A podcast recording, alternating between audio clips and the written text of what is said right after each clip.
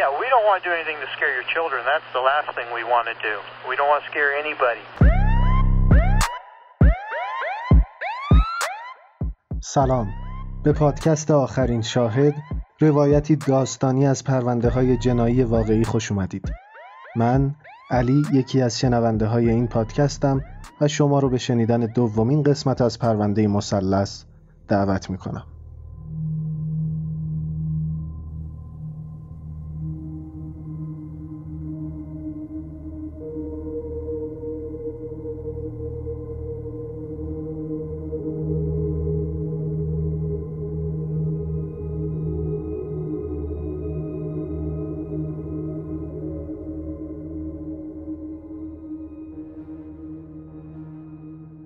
دوشنبه 23 نوامبر 1987 جسد ریک و همسرش گیل تو خونهشون تو شهر هالند ایالت میشیگان پیدا شد.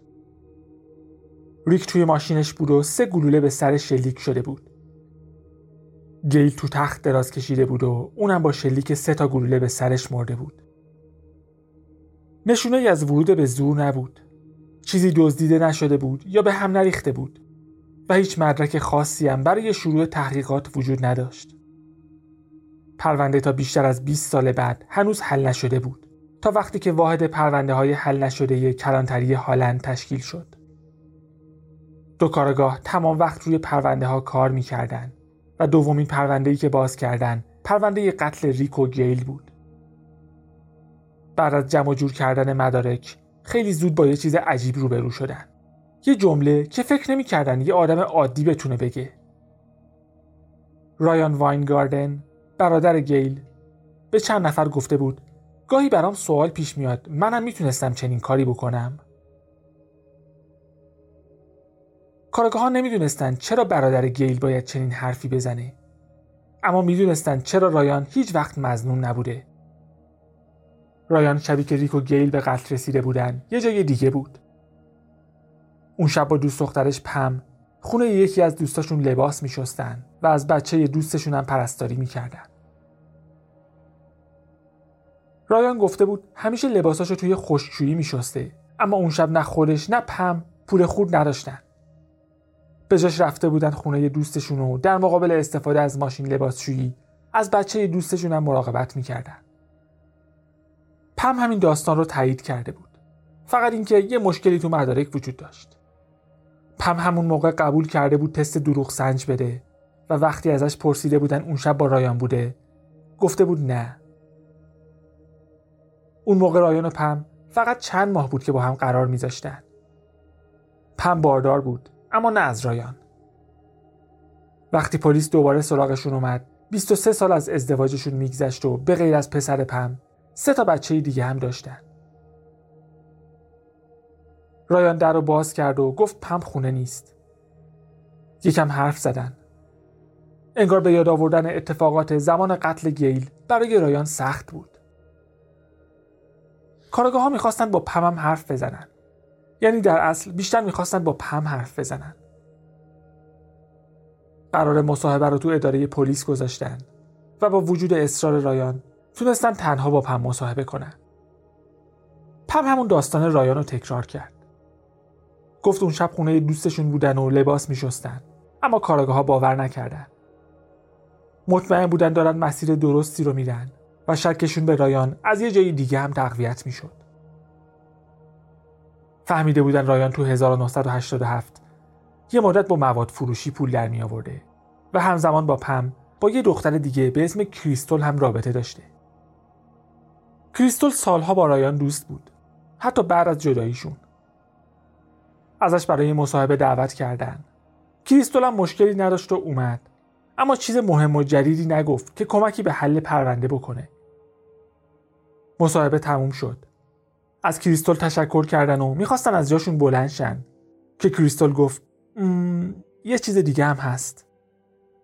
کاراگاه های نگاهی به هم انداختن و دوباره نشستن.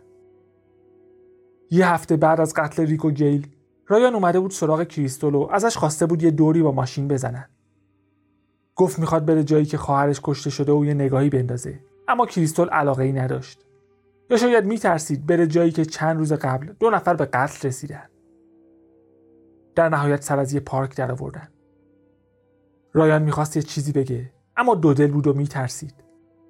چند دقیقه طول کشید تا بالاخره حرف بزنه. گفت با خواهرش گیل رابطه جنسی داشته. اول وقتی رایان دوازده و گیل نه سالش بود به شکل یک کنجکاوی بچگانه و با لمس کردن شروع شده بود. اما با بیشتر شدن سنشون رابطه هم جلوتر رفته بود. می‌گفت هر دو طرف راضی بودن. اما حداقل چیزی که درباره آخرین رابطهشون می‌گفت برعکسش بود. گیل پشت خونه روی یه نیمکت نشسته بود که رایان از پشت رفته بود سمتش و سعی کرده بود رابطه رو شروع کنه. اما گیل نمی‌خواست و رایان خودش رو تحمیل کرده بود. بعد رایان یه عکس از خودش و گیل و ریک به کریستال نشون داد. انگار توی یه قایق بودن و گیل مایو پوشیده بود. رایان به عکس گیل اشاره کرد و گفت می‌بینی چقدر جذابه؟ کریستال جا خورده بود اما رایان ادامه داد. گفت وقتی تو قایق بودن اینقدر جذب ظاهر گیل شده که برای چند ثانیه بهش خیره مونده. وقتی نگاهش رو برداشته بود فهمیده بود ریک هم متوجه نگاه غیر طبیعی شده. این همون چیزی بود که کارگاه ها دنبالش میگشتن. انگیزه. رایان به کریستال گفته بود رابطش با گیل با رضایت هر دو نفر بوده اما کارگاه ها مطمئن بودن نبوده. اگه رایان به خواهرش علاقه داشت احتمالا با ازدواجش با یه مرد دیگه مشکل داشت. و اگه تو بچگی به خواهرش تجاوز کرده بود احتمالا میترسید گیل یه روز اینقدر با ریک احساس راحتی کنه که ماجرا رو براش تعریف کنه. ریک هم متوجه نگاه های غیر عادی رایان به گیل شده بود. حتی شاید خودش هم یه حدسایی زده بود. اما عذر غیبت رایان هنوز سر جاش بود. باید دوباره با پم حرف می زدن. این بارم رایان تا اداره پلیس همراهیش کرد.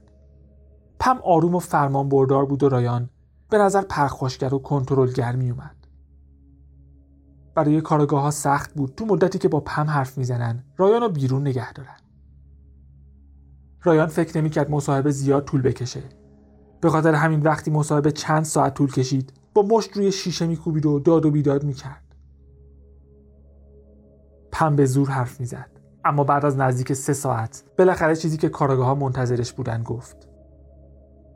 گفت داستانی که تو این همه سال برای عذر غیبت رایان تعریف کرده واقعیت نداشته. اون روز حوالی پنج عصر با هم رفته بودن خشکشویی و قبل از هشت شب برگشته بودن. رایان دوباره رفت بیرون و بعد از چند ساعت برگشت. بعد دوباره رفت بیرون و تا صبح روز بعد یعنی یک شنبه 22 نوامبر برنگشت. پم چیزی درباره رابطه رایان و خواهرش نگفت. درباره اینکه ممکنه رایان قاتل باشه هم چیزی نگفت. فقط گفت تو تمام این سالا رایان مدام بهش یادآوری می‌کرده که اگه درباره اون شب ازش سوال کردن باید چی بگه. بعد از پم نوبت مصاحبه با رایان بود. حالا که می‌دونستن عذر غیبتش دروغ بوده کارشون راحت تر شده بود. خیلی زود سراغ رابطه رایان و گیل رفتن و دربارش پرسیدن. رایان گارد گرفت و گفت منظورت چیه؟ دقیقا می‌دونی منظورم چیه. رابطه جنسی. یه سکوت طولانی حاکم شد. نزدیک یک دقیقه هیچ کس هیچی نگفت. بعد رایان جواب داد. فقط بازی بود. گفت وقتی بچه بودن نسبت به بدن همدیگه کنجکاو بودن و با دکتر بازی مقایسش کرد. کارگاه ها با اینکه حرفشو باور نکرده بودن و مطمئن بودن رایان به گیل تجاوز کرده دیگه بهش فشار نیاوردن. تو روزای بعد رایان چندین بار با کارگاه ها تماس گرفت و بیشتر تماساش می‌رفت روی پیغامگیر. از کارگاه ها تشکر می‌کرد که دارن روی پرونده قتل خواهرش کار می‌کنن و از طرف دیگه ابراز تنفر می‌کرد. گفت نمی‌دونم چرا دارم دوباره تماس می‌گیرم. شاید به خاطر اینکه همزمان ازتون متشکرم و متنفرم. یه بار دیگه بهشون گفت حرومزاده گفت برید قاتل خواهر منو پیدا کنید.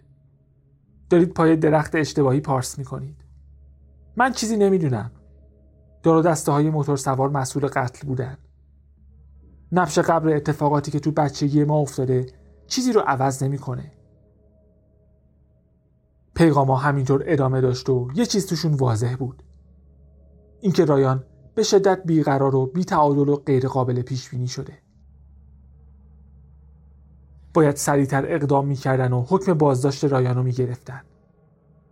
می‌دونستن پم ممکنه بازم حرف بزنه و باید برن سراغش. اما رایان جلوشون رو می‌گرفت.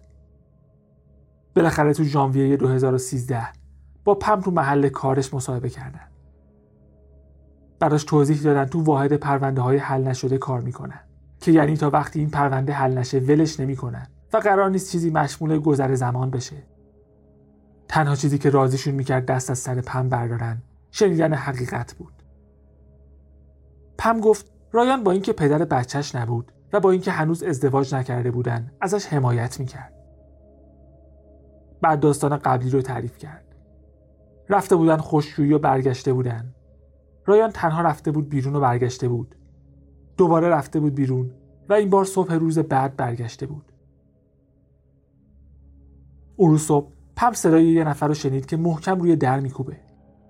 رایان پشت در بود. گریه می‌کرد و سرش رو تو دستاش گرفته بود. می‌گفت همین الان خواهر و شوهر خواهرش رو با گلوله کشته. پم باورش نمی‌شد. رایان می‌گفت رفته خونه گیل تا درباره یه موضوع خانوادگی حرف بزنه که بحثشون بالا گرفته. ریک ازش خواسته اونجا رو ترک کنه و رایان هم رفته. اما بعد برگشته و گفته ماشینش مشکل داره. ریک رفته بود تو ماشین خودش تا ابزار برداره و رایان همون موقع بهش شلیک کرده بود. بعد رفته بود تو خونه و به گیل شلیک کرده بود. می‌گفت به خاطر این ریک و گیل رو کشته که خیلی خورشون رو دست بالا می‌گرفتن. پم رو با اصرار سوار ماشین کرد و به طرف خونه گیل و ریک رفت. نزدیک خونه نگه داشت و از پم خواست پیاده بشه. بردش کنار ماشین ریک و ازش خواست نگاه کنه. جسد ریک روی های جلو خم شده بود. دست پم رو گرفت و برد تو خونه. وقتی به راه رو رسیدن پم گریه می‌کرد. روی تخت گیل دراز کشیده بود. رایان بالش رو برداشت و پرسید خوشگل نیست؟ اگه بری پیش پلیس یا به کسی بگی چیکار کردم همین بلا سر خودتم میاد. پم با وحشت از خونه اومد بیرون. اینقدر شوکه شده بود که نمی‌تونست چیزی بگه. روز بعد یعنی دوشنبه صبح زود از خواب بیدار شده بود و صدای رایان رو شنیده بود که با یکی از دوستاش حرف می‌زنه. رایان به دوستش می‌گفت خواهر و شوهر خواهرش مردن. یعنی قبل از اینکه باقی اعضای خانواده متوجه غیبت ریک و گیل تو محل کارشون بشن و برای سرکشی برن خونشون اون روز رایان یه ریوالور کالیبر 22 نشون پم داد که باهاش به ریک و گیل شلیک کرده بود. همینطور یه ساک پر از لباس. لباسایی که می‌گفت موقع کشتن ریک و گیل تنش بوده. اسلحه و ساکو گذاشت تو صندوق عقب و دوباره به پم هشدار داد به کسی چیزی نگه تا به سرنوشت گیل دچار نشه. گفت به پلیس بگه شنبه شب خونه دوستشون بودن و لباس میشستن. همون شهادت دروغ پم باعث شد رایان تو تحقیقات 1987 از لیست مزنونین پلیس خارج بشه. رایان هر چند وقتی بار داستان رو برای پم یادآوری می‌کرد و تهدیدش می‌کرد. تو 1989 با هم ازدواج کردن و سه تا بچه به دنیا آوردن. پم کار می‌کرد و مخارج خانواده رو ترمیم می‌کرد. رایانم تو خونه به بچه ها درس می‌داد. پم موافق نبود اما رایان حرف اول و آخر رو می‌زد. هرچی بیشتر گذشت برای پمم عادی تر شد. عاشق رایان بود. ضمن اینکه میترسید اگه چیزی بگه و بفهمن تمام این سالا دروغ گفته و شریک جرم بشه ممکنه بندازنش زندان یا سرپرستی بچه ها رو ازش بگیرن. تو کل مدت مصاحبه رایان یا داشت بهش زنگ می‌زد یا بهش پیام می‌داد. معلوم بود داره از کنترل خارج میشه. پس تصمیم گرفتن در اولین فرصت دستگیرش کنند تا شانس فرار یا از بین بردن مدارک رو نداشته باشه. رایان همون روز تو محل کارش بازداشت شد. اصرار داشت بیگناهه اما بالاخره اقرار کرد ارتباطش با خواهرش به دخول هم کشیده. می‌گفت با رضایت گیل بوده. کارگاه ها باور نمی‌کردن. گیلم زنده نبود تا روایت خودش رو از چیزی که بین اون و برادرش بود تعریف کنه. این وسط خانواده گیل. بالاخره خبری که سالها منتظرش بودن شنیدن. قاتل گیل دستگیر شده بود. قاتل یکی از اعضای خانواده خودشون بود. به غیر از مادر گیل برای همه قابل قبول بود.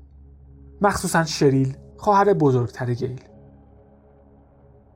وقتی بهش گفتن رایان تو بچگی به گیل تجاوز می‌کرده از تصور عذابی که گیل کشیده بود داغون شد. هم به خاطر اینکه بهش تجاوز شده بود. همین که نتونسته بود با هیچ کس دربارش حرف بزنه. حرفا و کارهای عجیب و غریب رایان تو سالهای گذشته تازه داشت معنا پیدا می‌کرد. یه بار گفته بود بعد از مرگ گیل وسایل شخصیشو گشته و یه سری نامه از مردای مختلف پیدا کرده. چند روز قبل از خاک سپاری ریکو گیل روایت ترسناکش رو از صحنه قتل تعریف کرده بود و آخرش گفته بود گاهی برام سوال پیش میاد. منم می‌تونستم چنین کاری بکنم.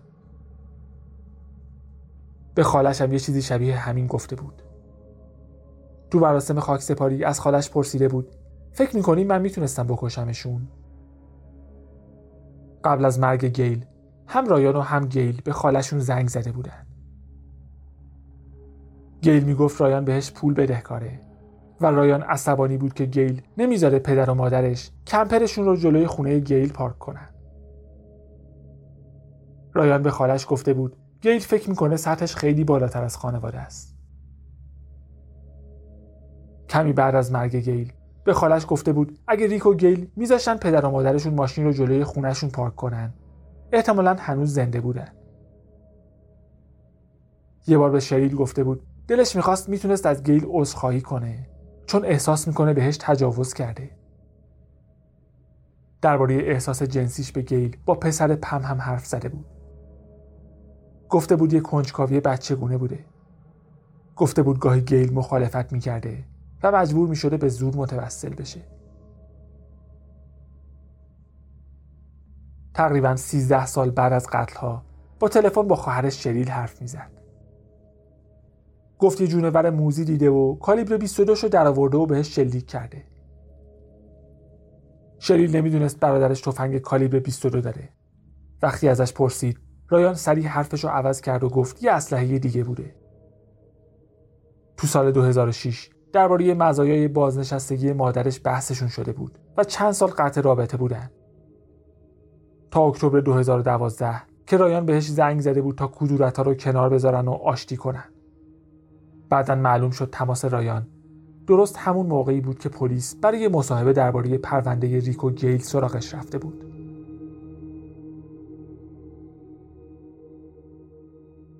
پلیس خونه رایان رو گشت اما خبری از ریوالور کالیبر 22 نبود.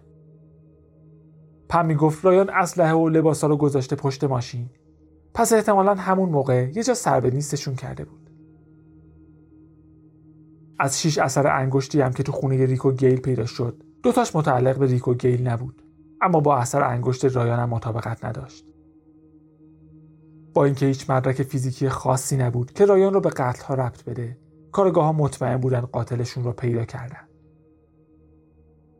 رایان واینگاردن به دو فقره قتل امر درجه اول متهم شد و محاکمه مارس 2014 شروع شد. دادستانی می‌گفت رایان خواهر و شوهر خواهرش رو کشته چون میترسیده کسی از رابطه‌ای که با خواهرش داشت با خبر بشه. انگیزه حسادت هم بود چون رایان از دیدن موفقیت گیل و ریک اذیت می‌شد. مدرک فیزیکی نداشتن اما 60 شاهد داشتن که مهمترینشون همسر رایان یعنی پم بود. با ترس به جایگاه اومد و گفت برای اینکه بر علیه همسر شهادت بده تحت هیچ فشاری از طرف پلیس نبوده گفت تنها فشاری که روش بوده فشار وجدانش بوده موقع شهادت دادن پم رایان با حرفای زشت از روی صندلیش حرف پم رو قطع می‌کرد بهش گفت یه زن پلید با یه قلب سیاه گفت باورم نمیشه این دروغا رو درباره من میگی اینقدر حرف زد که قاضی مجبور شد از دادگاه بیرونش کنه. پم بعد از رفتن رایان راحت تر حرف می‌زد. به جز جزئیات روزی که جسد ریکو گیل رو دید درباره زندگی با رایان هم حرف زد. گفت رایان کنترلگر و بد رفتار بود و بهش اجازه نمی‌داد هیچ دوستی داشته باشه. پدر پم هم اذیتش می‌کرد و پم فکر می‌کرد به خاطر همین خیلی راحت تسلیم رایان شده یه زندانی که قبل از محاکمه همبند رایان بود شهادت داد رایان با اون قتلها پوز می‌داده می‌گفت رایان درباره یه خواهر دیگش به اسم شریل هم حرف زده و گفته از دستش عصبانیه چون تو 20 سال گذشته همش دنبال این بوده که پرونده ریک گیل حل بشه. بعد دستش رو بالا آورده بود. انگار داره یه نفر رو خفه می‌کنه. و گفته بود اگه می‌دونستم اون هرزه اینطوری برام درد سر درست می‌کنه خیلی وقت پیش میکشتمش. رایان ادعای بیگناهی کرد و وکیلش از مزنونای دیگه حرف زد. گفتن یه دار دسته موتور سوار ریک رو با شاتگان سید اشتباه گرفتن. گفتن ممکنه قتل کار یکی از همکارای گیل باشه چون گیل تو حسابای شرکتشون یه سری اختلاف پیدا کرده. یکی از مدیرای شرکت شهادت داد بعد از قتلها به خونه گیل رفته اما هیچ مدرکی بر نداشته و از پلیس هم هیچ مدرکی نخواسته. دادستانی هم این نظریه رو رد کرد و گفت مثل اینه که بگن یه آدم فضایی قاتل بوده. خود رایان هم در دفاع از خودش شهادت داد. در هم و بر هم حرف می‌زد و اینقدر حرفای بی ربط زد که چند بار بهش تذکر دادن از مسیر بحث خارج نشه. رابطش با گیل رو تکذیب کرد و گفت تحت فشار ازش اعتراف گرفتن. گفت فقط سه بار اتفاقی بین اون و گیل افتاده که میشه بار جنسی بهش داد. یه بار بدنشون رو بعد از همون با هم مقایسه کرده بودن و دوبارم از روی لباس بدن همدیگر رو لمس کرده بودن. حسادتش رو هم تکذیب کرد. گفت عاشق خواهرش بوده و برگه وام ماشین خواهرش رو امضا کرده و حتی یکی از قسطا هم خودش داده. گفت رابطش با شوهر گیلم خوب بوده و مشکلی با هم نداشتن.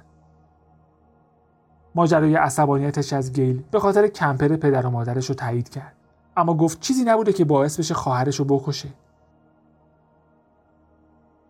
28 مارس 2014 هیئت منصفه رایان واینگاردن 51 ساله رو تو اتهام قتل عمد درجه اول ریک برینک و گیل واینگاردن گناهکار تشخیص داد. بیشتر اعضای خانواده راضی بودند. شریل بیرون دادگاه به خبرنگارا گفت تموم شد.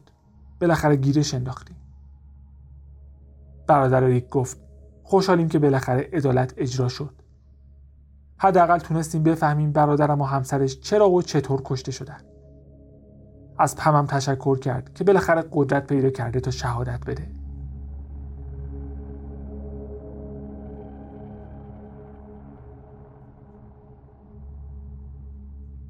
حکم رایان تقریبا یه ماه بعد قرائت شد. وقتی بهش فرصت حرف زدن دادن نزدیک یه ساعت داد و بیداد کرد. موقع خوندن حکمش مدام وقفه مینداخت و صحبت قاضی رو قطع می‌کرد. بالاخره تحمل قاضی تموم شد و گفت باید بهتون دهنبند بزنیم. اگه لازم باشه این کارو می‌کنیم. اما باید اینجا باشید و بشنوید. رایان روی قاتل خونسرد و بیره معرفی کرد و به دو بار حبس ابد بدون امکان آزادی مشروط محکومش کرد. مادر رایان هنوز قبول نکرده بود و باورش نمی‌شد پسرش گناهکار باشه. به یکی از کارگاه گفت برام مهم نیست چی میگید. پسر من بیگناهه. رایان سه بار درخواست تجدید نظر کرد و هر سه بار حکم اولیه تایید شد. الانم تو زندان او داره حبسشو می‌کشه. پرونده قتل دبورا ویلسن همون قتلی که فکر می‌کردن ممکنه به قتل ریکو گیل ربط داشته باشه حل شد. اما ربطی به رایان نداشت. پرونده قتل دبورا پولینسکی هم هنوز حل نشده. پرونده مثلث هم همینجا به پایان می‌رسه. ممنونم که به این پرونده گوش کردید و امیدوارم براتون جالب بوده باشه. تصاویر این پرونده یکی دو روز بعد از انتشار این اپیزود تو اینستاگرام و سایت آخرین شاهد آپلود میشه. از زهرا، سوزان، مریم، یاسمن و دوست عزیز دیگه که این هفته ازمون حمایت کردن بی نهایت ممنونم. تک تک این حمایت ها برامون ارزشمنده و بهمون انگیزه میده. شنبه آینده منتظر پرونده بعدی باشید. تا اون موقع ازتون خداحافظی می‌کنم. مراقب خودتون باشید و به امید دیدار.